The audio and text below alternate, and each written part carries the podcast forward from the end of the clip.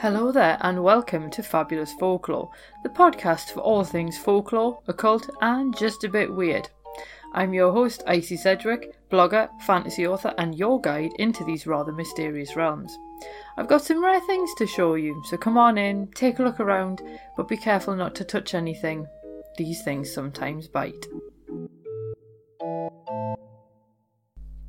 Hello and welcome back to Fabulous Folklore with me, your host, Icy Sedgwick.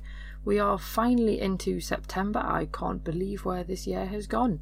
And this month we're going to be doing things like urban folklore and stuff to do with the urban environment because, you know, why not? And it might be the last chance some of us have to actually get out before the weather turns nasty.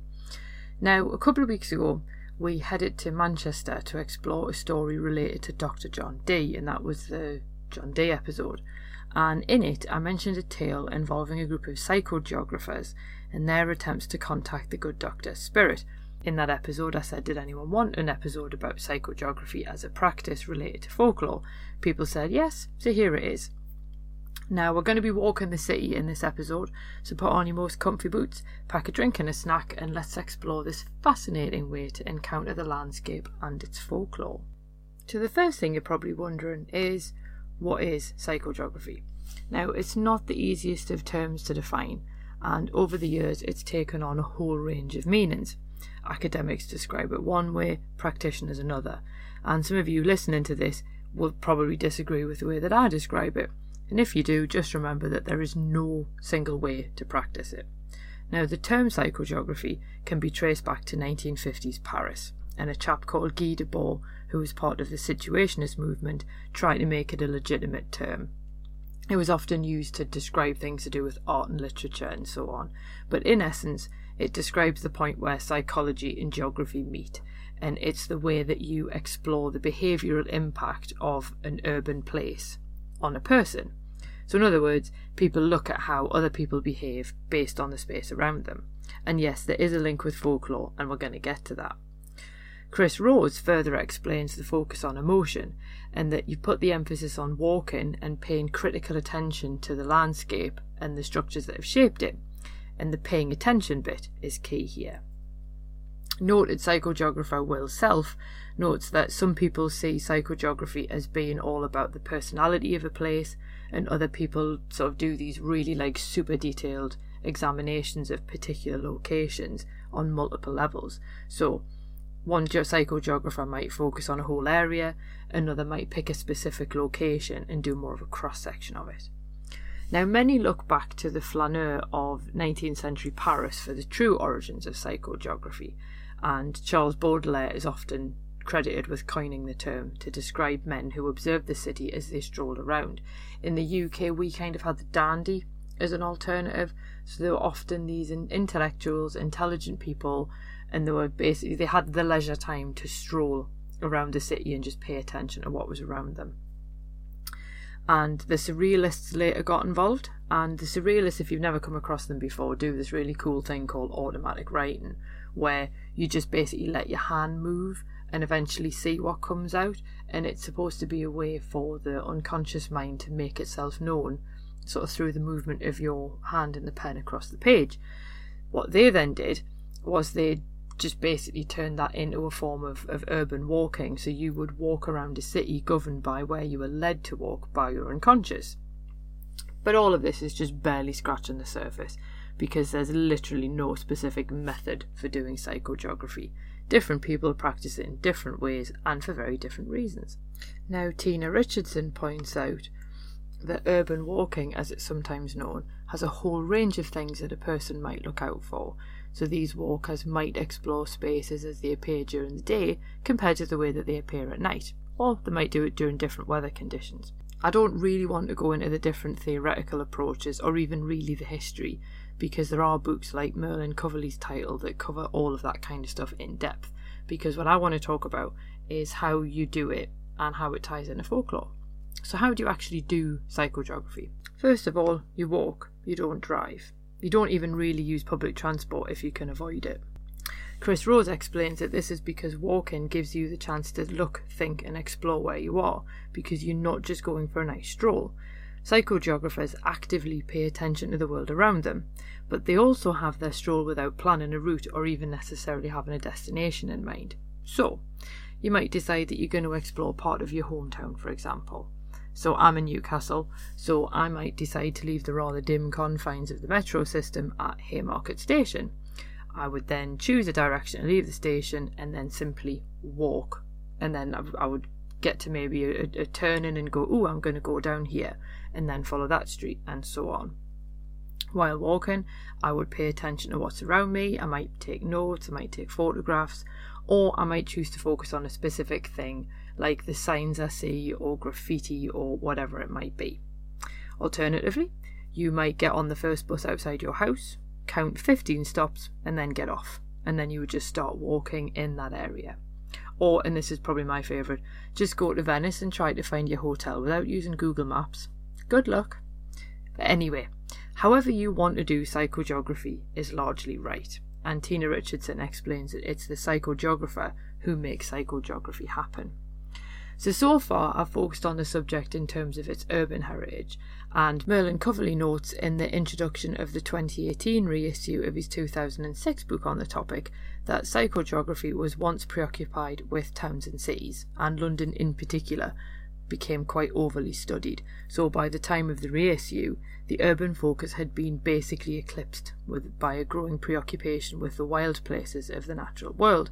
Now, because nature writing isn't really anything new, Merlin Coverley tends towards the indistinct borderlands at the edge of the urban landscape, and this is where it's neither rural nor urban. They tend to attract psychogeographers precisely because they're neither one thing nor the other.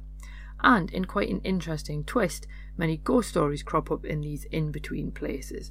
And in the field of Gothic studies, they're known as liminal spaces, and liminal just means sort of that state between something.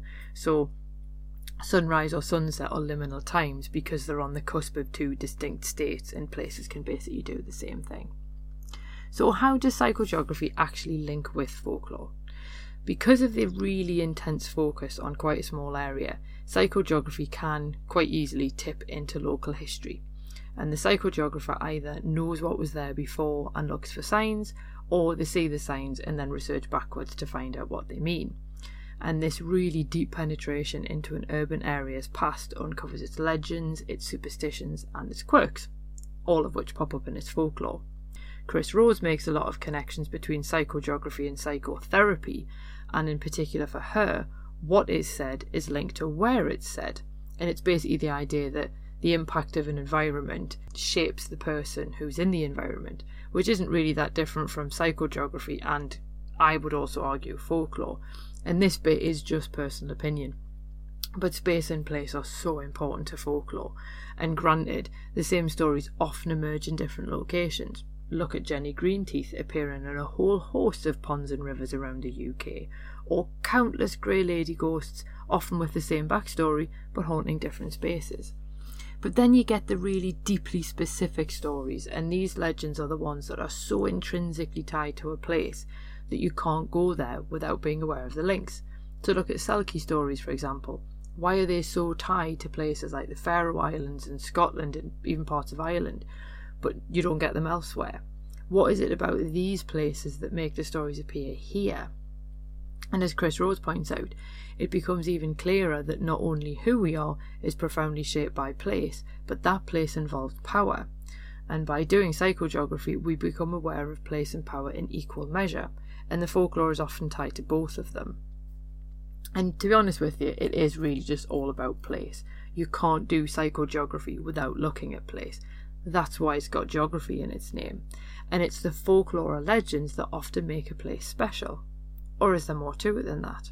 The Romans believed in the genius loci, or the spirit of a place, and for them, it was a protective spirit actually tied to the area. So, is the practice of psychogeography an unconscious attempt to encounter this genius loci. For Linda Lappin, a more modern version of the genius loci is a composite of climate and landscape held together with the cultural markings in a site left by its current residents and those of long ago. So, put simply, you could go to Venice and look at the brick heart that's above one of the doorways. And I've got a blog post about this if you're interested and then you can add that to the marks that are left upon the city by its current inhabitants. put those together and you start to get a sense of the genius loci of Venice.